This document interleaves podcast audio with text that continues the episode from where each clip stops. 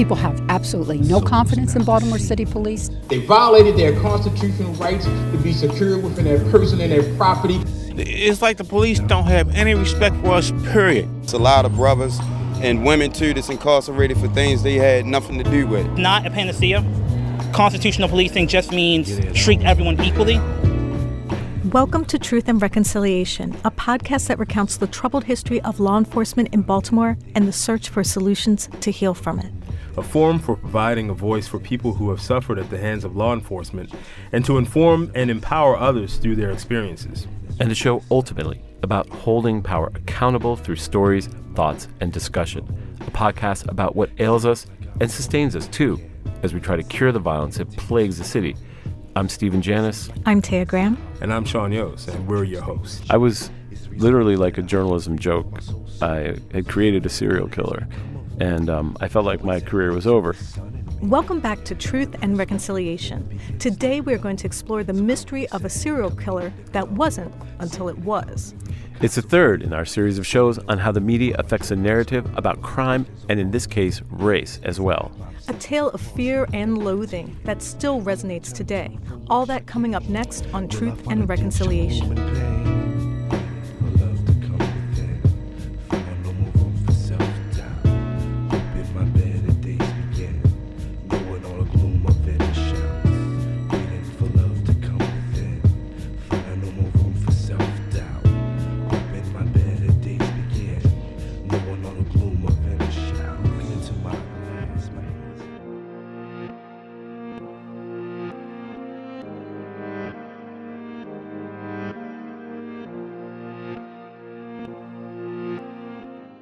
This show is going to be more personal and take a look at the deep psychological effect of aggressive policing in communities and how it sinks roots into the psyche of a city.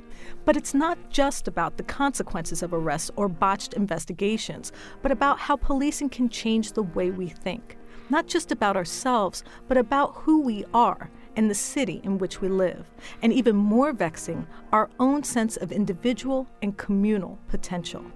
To tell it, we're going to start with a story, so to speak, that Stephen covered and how it changed his life and the way he thinks about Baltimore, and also what it prompted him to do. To do so, we have to go back to the fall of 2006, during the height of zero tolerance policing. As we've said before, Baltimore police were arresting 100,000 people a year. What you had was you had people who wanted to get elected, who wanted to get crime numbers down quickly with no regard for what the future held. They had no vision for the future and how this would create an antagonistic relationship. You know, he have, he have a lot of questions from this, can I, well, how can I say it? This incident that scarred him for life. And Stephen was writing stories about them almost weekly. I was working at the Baltimore Examiner, and one of the concepts that drove the paper was that we had to write two stories a day. And, you know, that's actually a lot. It doesn't sound like much, but for a print reporter, it was. And one of the things that I learned pretty quickly was to turn a, a, a story, um, you had to look for something that could be kind of narrative. And there were so many arrests, and they were so crazy that I started just writing about the arrests. It would be like one story. Here, here's an arrest about, you know, a couple going to a baseball game that gets lost. Here's an arrest story about a pastor who gets arrested on his way to church. So it just became sort of a beat for me to write about zero tolerance. Just to give some background, 2006 was a pivotal year for politics in Maryland. Good evening, everyone, and welcome. Over the next hour, we will hear from both candidates for Maryland governor. Tonight's debate is sponsored by the Baltimore Jewish Council, and we thank them for being with us today. Then Mayor Martin O'Malley, the architect of zero tolerance, was trying to unseat a Republican governor, Bob Ehrlich. You have a clear choice to make in this contest. It is whether we move forward to better days or whether we slip back. Ehrlich, who was trailing in the polls, was also trying to make inroads into Baltimore. To do that, he was criticizing O'Malley about over policing. You arrested, you had a lot of folks arrested in Baltimore City. A lot of African Americans were arrested. Was it one out of every eight or nine folks in Baltimore City were arrested in, in your tenure? And you talk about this sort of this racial tension that some that lies beyond some of your, your comments about talking bad about Baltimore. I didn't order that, that's for sure. That fall, rumors of a serial killer started emerging in Lower Park Heights. Rumors that became so pronounced that Stephen was assigned to cover the story. So every reporter at the Examiner had to work on weekends at least once a month. And it was a weekend in October. I was assigned to work on a Saturday. And there had been rumors about a serial killer in Lower Park Heights. Um, I'd already written one story about it, and so had The Sun, because residents felt like women were dying all over the place. And that Saturday, there was a protest, which uh, the community called because they felt like they weren't getting enough attention on this story. We believed as far back as 2003 that a man had been killing women. So, having to work the weekend, it, naturally, you know, I picked up the story because it was something I could get done that day, but also it was something pretty important because uh, the palpable fear about a serial killer was driving people to actually go out and like hold up signs and protest. So, I thought it would be a good story to cover.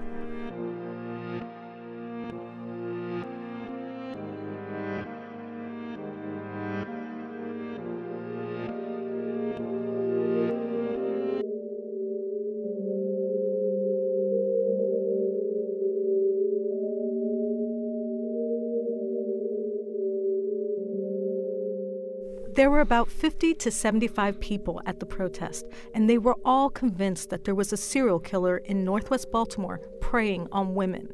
I, when I heard about the protest, I was compelled, I had to go. I wanted to show support for the community.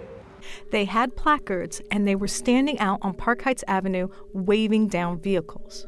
I, I was standing there covering the protest writing down what people were saying and you know people were waving their signs as people drove down. And i was just suddenly taken by one placard that was like right in the middle of the protest.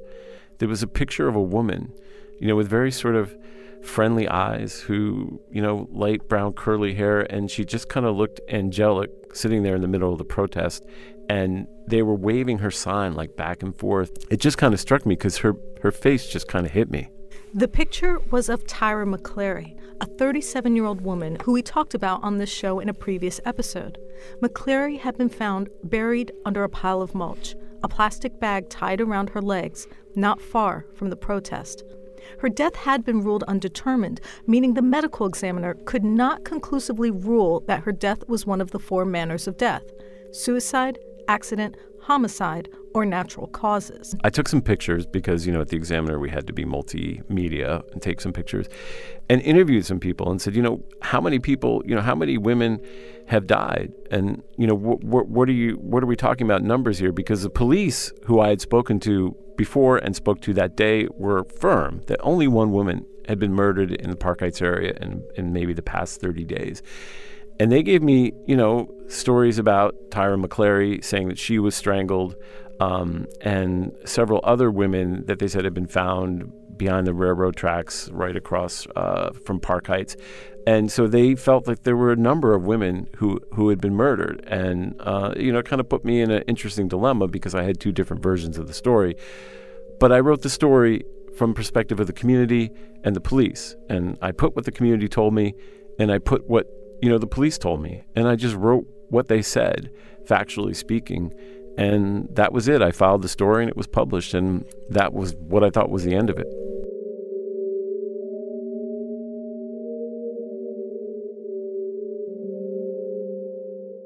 So a few days later, after the story was published, I get an email from a reporter at the City Paper, which was our alternative weekly, which no longer exists. And he said he wanted to discuss the story with me.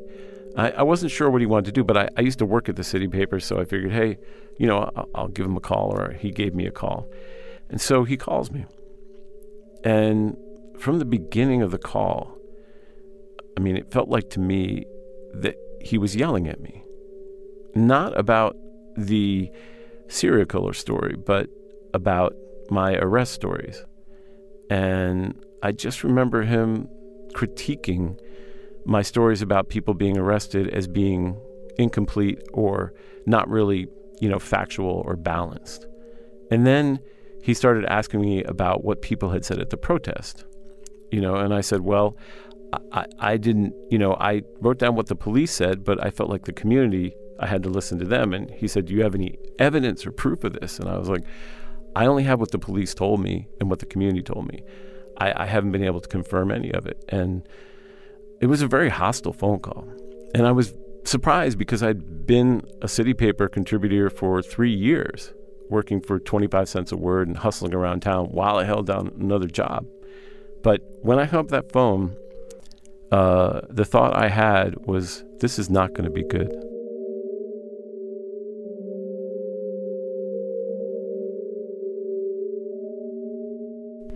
Habeas Corpus, Baltimore Examiner blows stories about serial killer out of proportion. A lie will go around the world while the truth is pulling its boots on. The Reverend Charles H. Spurgeon. The murders are multiplying, according to the Examiner. On November 1st, the newspaper informed readers that the governor himself is investigating the allegedly brutal murders of at least half a dozen women in the lower Park Heights neighborhood.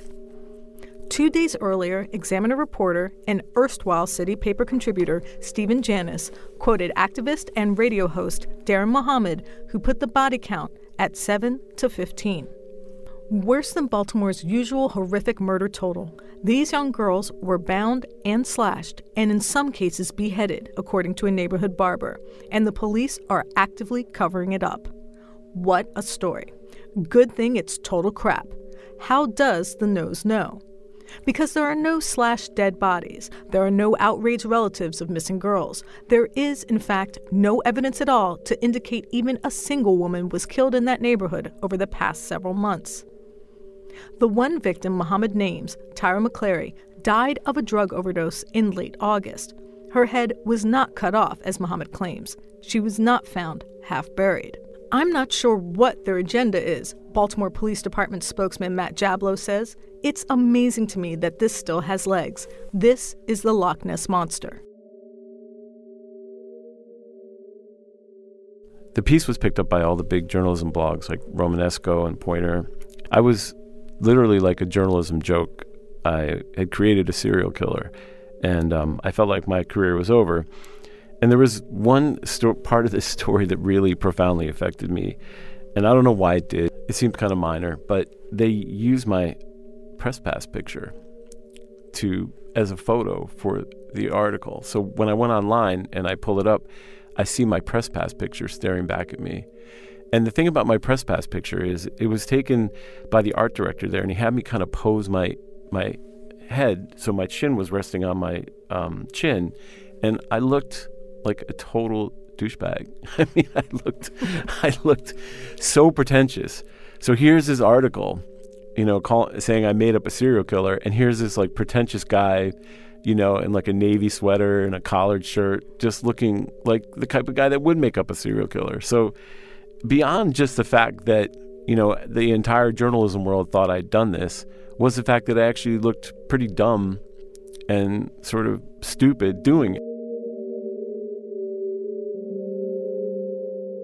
You know, you never really discussed the piece with me or what was happening to you, but I do remember that my mother mentioned it to me, and she said it made you out to be a pretty bad reporter. Yeah, no, I know. I mean, I think I was just, I just couldn't deal with it because, you know, th- I'd been working at the city paper for like 25 cents a word and holding another job, which I almost lost because of my freelancing. And I'd finally gotten a full time job as a journalist, which was kind of a dream out of nowhere. And now, after like seven or eight months, it looked like it was all going to go away. And I think I just didn't want to stress you out, so I just kind of dealt with it and didn't didn't really say anything about it to you.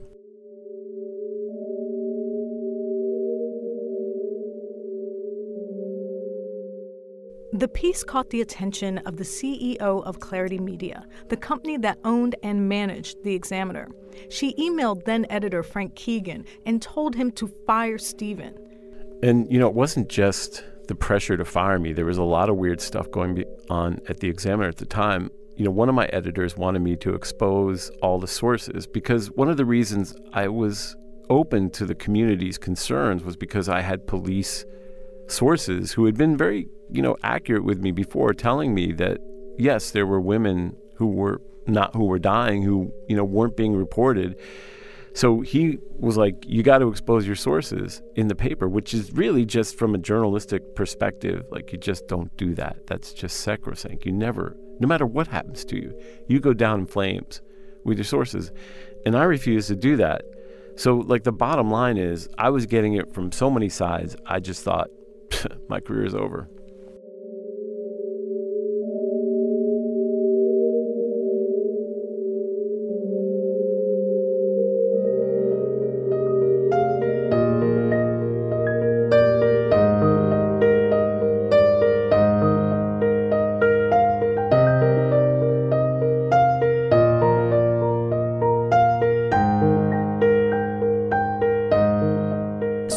Happened next? Well, when I sat back and read the piece uh, in the nose column, which, by the way, was anonymous, this was an anonymous piece. No one took a byline in this, so I really don't know to this day who wrote it. Um, there were Although several. you have some suspicions. I do, but I don't know for sure. Mhm. There were several things that struck me. Um, for one, we had never reported the fact that women had been murdered. I just quoted people who felt like women had been murdered. And we had quoted people at the protest, right? But every reporter does that. You go to a protest and you quote people. And it just so happens these people were making claims about women being murdered. And then, of course, there was the question of Tyra, because she was the one person uh, that was shown at the protest as being evidence that there was a problem.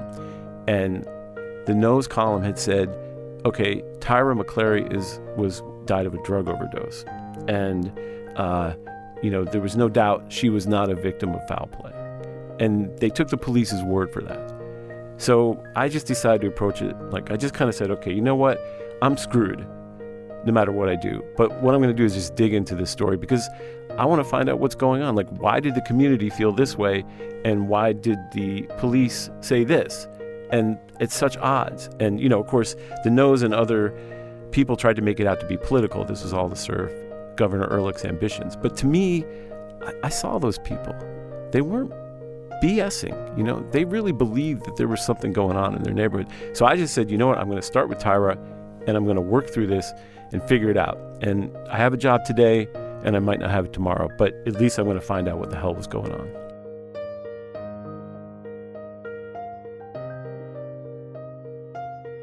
Tyra's death was in fact ruled undetermined, a category of legal limbo that simply means the medical examiner cannot rule out the four manners of death homicide, suicide, accident, or natural causes. So I go down to the medical examiner's office because you can't just look at autopsy online.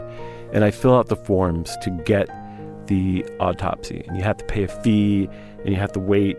And finally, it's ready. So I go down there and I pick it up.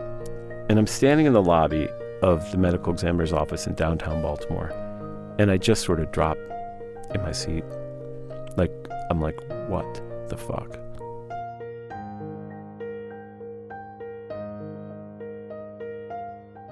Per investigation, the decedent was found decomposed, partially buried in a pile of mulch. An autopsy revealed no signs of trauma. However, because of where Ms. McClary's body was found, in conjunction with the lack of preservation of the body, the possibility of asphyxia cannot be entirely ruled out. The manner of death is undetermined. And so I'm just sort of blown away because not only is Tyra's case far more complex than how the nose reported it, that it wasn't just a simple overdose, that there were a lot of conflicting factors. But they, just like they accused me of, had just quoted the police department and taken their word for it and hadn't done any sort of exploration of the facts. I mean, she was decomposed, right? So they don't know if she had abrasions on her. I mean, and another aspect that's not in there uh, in what you just read was that her adrenal gland had hemorrhaged, right? And her thyroid gland had hemorrhaged. Very, very unusual um, for both adrenal and thyroid, especially the thyroid. So the thing was, is that all this stuff about Tyra McClary just being a drug overdose was was simplistic. Was not her death and, and the community's concerns were complex.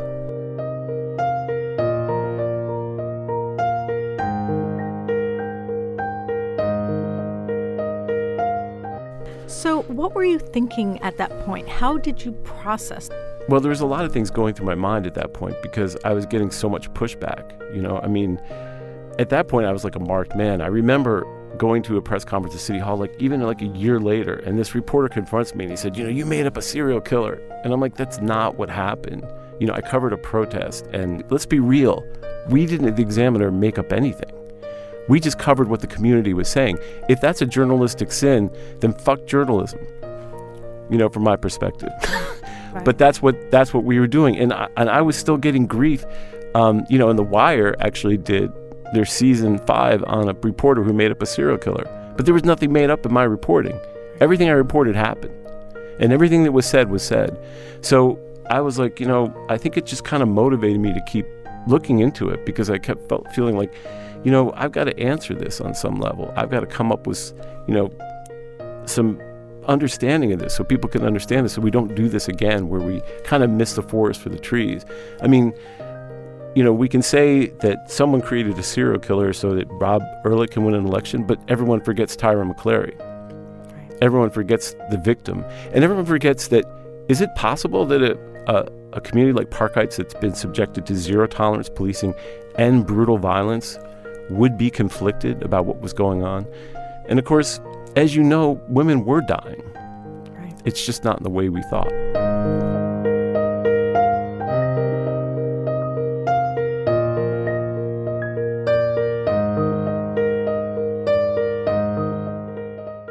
So Stephen filed a Maryland Public Information Act request asking for all the names, dates, primary cause of death, and most importantly, the location of where the bodies of women were found that were ruled undetermined. The idea was to figure out if perhaps some of the deaths residents had raised concerns about were undetermined and just how big a problem it actually was. So I filed this Maryland Public Information Act request, and they did give me some information. But the one thing they wouldn't give me, and they were adamant about this, was they would not give me the location of the bodies where they were found.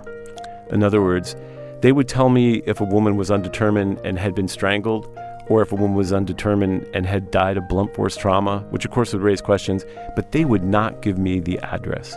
They just wouldn't do it. And so I, you know, I, I tried to convince the examiner to sue them, but they wouldn't do that you know, I did everything I could, um, but they just would not. And they said, well, we have privacy concerns because we don't want people visiting the area where these women died and, and harassing their relatives or, you know, you know, whatever it was, it was BS. But for some reason, they just didn't want me to know the location. And so it appeared to me like we're living in a city of secrets, right?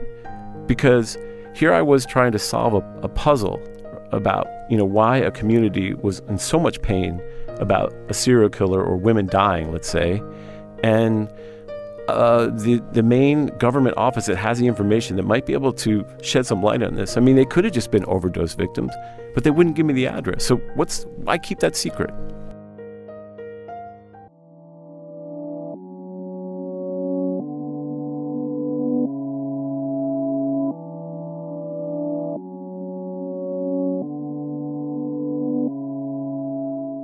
As I said before, you didn't talk much about the article, but you did start talking about a project you were working on, something related. Um, I remember you said it was going to be about dreams.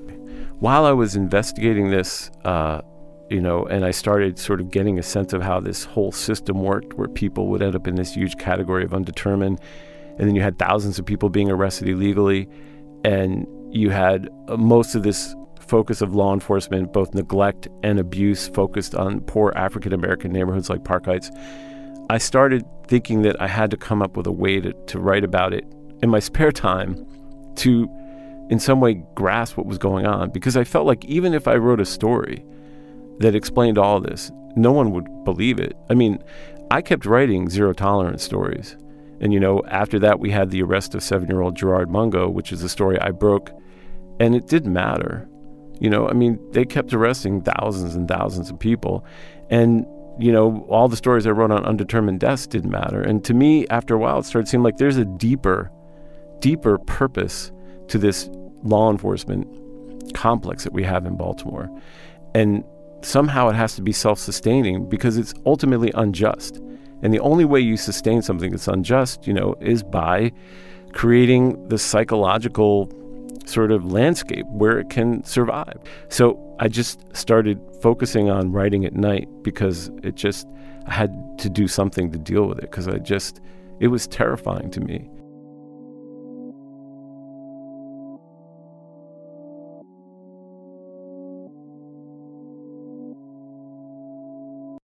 So I just kind of picked a metaphor about dreams because to me that represents sort of the idea of who we are. You know, not not a dream per se of the musing of the unconscious, but the idea that dreams represent potential, right, or perception of ourselves or what we're capable of.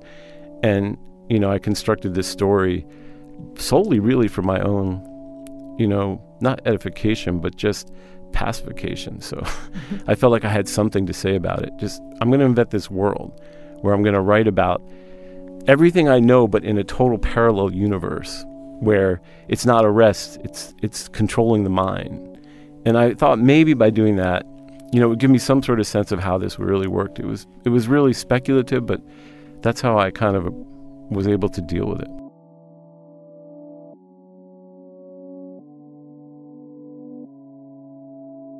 And so I it's really crazy, but I came up with this fictitious city called Belize Mm-hmm. And um, I came up with the idea instead of a police department, there would be a Bureau of Dreams.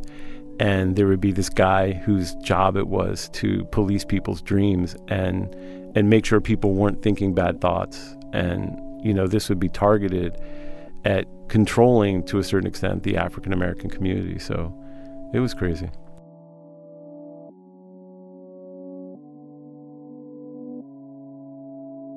I work for the Bureau of Dreams in the city of Belize. I am a reviewer of waivers assigned to District 4, Sector 3. My office has space for only two desks mine and Herman Reel's. Reel is the director of intake, my supervisor. He is tall, lurching, and flatulent, and prone to tuck dull colored ties beneath the fold of his belt. I sit behind a plated metal desk held together by rust only one window, a small portal filled with yellow safety glass, allows natural light to enter the room. When the sun fails to show, which is often in Belize, I work under the twittering glare of a fluorescent light bulb that hangs from the ceiling like an incurious glowworm. It was my fifth anniversary working for the Bureau. Reel was slumped over his desk, asleep on the scraps of an unfinished meal. I, however, continued to pore over paperwork of errant dreamers. My job is to review, score, and approve or deny the requests for waivers by citizens of Belize who are scheduled to be remanded to the Waking Recidivist Complex. I am by law required to read every waiver filed in my sector. Some are ketchup stained forms filled out with scrawled handwriting and littered with indiscriminate spelling errors. Others are neatly typed and precisely worded. All, as required by protocol, contain a synopsis of the dream, a recommended course of treatment, and a prognosis. When I am done, if the case merits review, I hand it over to Reel. And so the main character who works for the Bureau of Dreams gets caught up in a scandal because dream monitoring is disproportionately focused on the African American community. For at least a half an hour, I watched the screen unblinkingly. Snapshots appeared, tantalizing dramas that seemed to dance on the edge of infraction. A black man weaved in a serpentine path along a sidewalk, a bottle hid in a brown paper bag tucked under his arm like a football. A black woman sprinted out of a corner store, tossing what looked like packages of cigarettes to outreach hands lined in a desolate back alley. A black teenager darted across the screen, holding an unseen object tightly in his hand. Soon thereafter, another boy followed, he too seemingly carrying something in his hand. But while the dozens of snapshots offered a nearly godlike view of the city, the limitations of the lens made it difficult to lift my hand. Did the woman steal the cigarettes? Was the man stumbling down the street drunk? What was the young man doing? How would I know? But despite my doubts, I touched the screens. What else could I do? Yes, the Bureau would dock my score if I erred, but it seemed unlikely the deputy major employed hundreds of cameras throughout the city, constructed a complex remand center, and employed thousands of Bureau workers just to be lenient. The Bureau analysts tasked with reviewing my reports probably had quotas too. So I began to report any activity that seemed less than innocuous, any action that suggested even a hint of wrongdoing. By simply selecting a scene that seemed suspicious and using the broad definitions of violations made available by the Bureau, it only took me an hour to meet and then surpass my quota. It was a strange feeling of power that belied the chains coiled around my ankles. I could see everything unfold at once. The screens blinked like obedient children. The stories hidden inside terminal shadows were now on display. Quickly, I ran my hand across the monitor, enlarging scenes with the agility of a pianist. It was easy to judge, and even more empowering to pass judgment.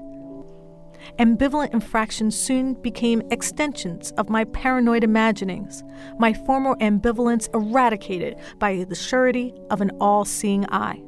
What I believed to be wrong became just that, with a touch of a hand. That scene is what kind of tied it all together for me about what I had sort of learned from covering this system from the serial killer to the undetermined deaths to the entirety of this criminal justice system was that in a way it had made us all suspect. It had made our motive suspect. It had made the fear of a community suspect. It had made the work of a journalist who listens to the community suspect. The psychology of this system had turned us all into potential criminals, whether it be a person going to cover a protest or a person at a protest with some ulterior motive to undermine a system that was reinforced by injustice. And, and that the only way I could express that in a way I thought people would understand was through the dream, was through that conscious uh, understanding that we're one thing in physicality, but another thing in potential and in our conscious thoughts of ourselves. And so that's why I had that scene where the power of being able to pass judgment uh, with little repercussion uh, not only affects the psyche of the people who do it, but the psyche of an entire community. And so that's how the book and writing it helped me get through what I had to get through, and how it helped me deal with with what what happened. It helped me in that sense to understand that there was a larger psychological issue. And of course, while I'm writing it, as a year went by, just something unbelievable happened that I wasn't expecting.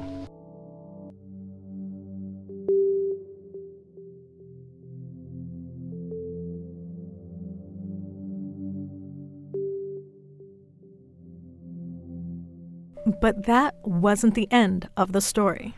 So, what happened next totally, absolutely caught me off guard. In fact, just two years later, the threat of a serial killer would resurface, but this time in a way that raised even more questions about the city and the way it deals with crime, and ultimately, the people who have voices and those who do not. All that coming up on the next episode of Truth and Reconciliation.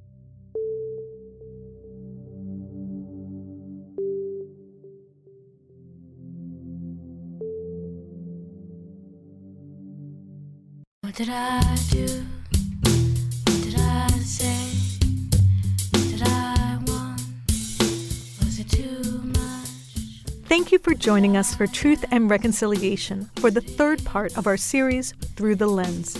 Truth and Reconciliation is produced by Taya Graham, Stephen Janis, Sean Yost, and Sienna Greaves for Ace Spectrum Productions. Truth and Reconciliation is engineered by Sienna Greaves. If you like our podcast, please be sure to subscribe to us on iTunes or leave a review. For more information on Stephen's novella, This Dream Called Death, including a link to my reading of the text, go to the Truth and Reconciliation webpage at www.wypr.org forward slash podcast central. If you have a story that you think we should tell, uh, please feel free to contact us personally on Facebook or Twitter. And please make sure to join us for part two of this story The Serial Killer Who Wasn't, Then Was. And thank you for joining us for Truth and Reconciliation.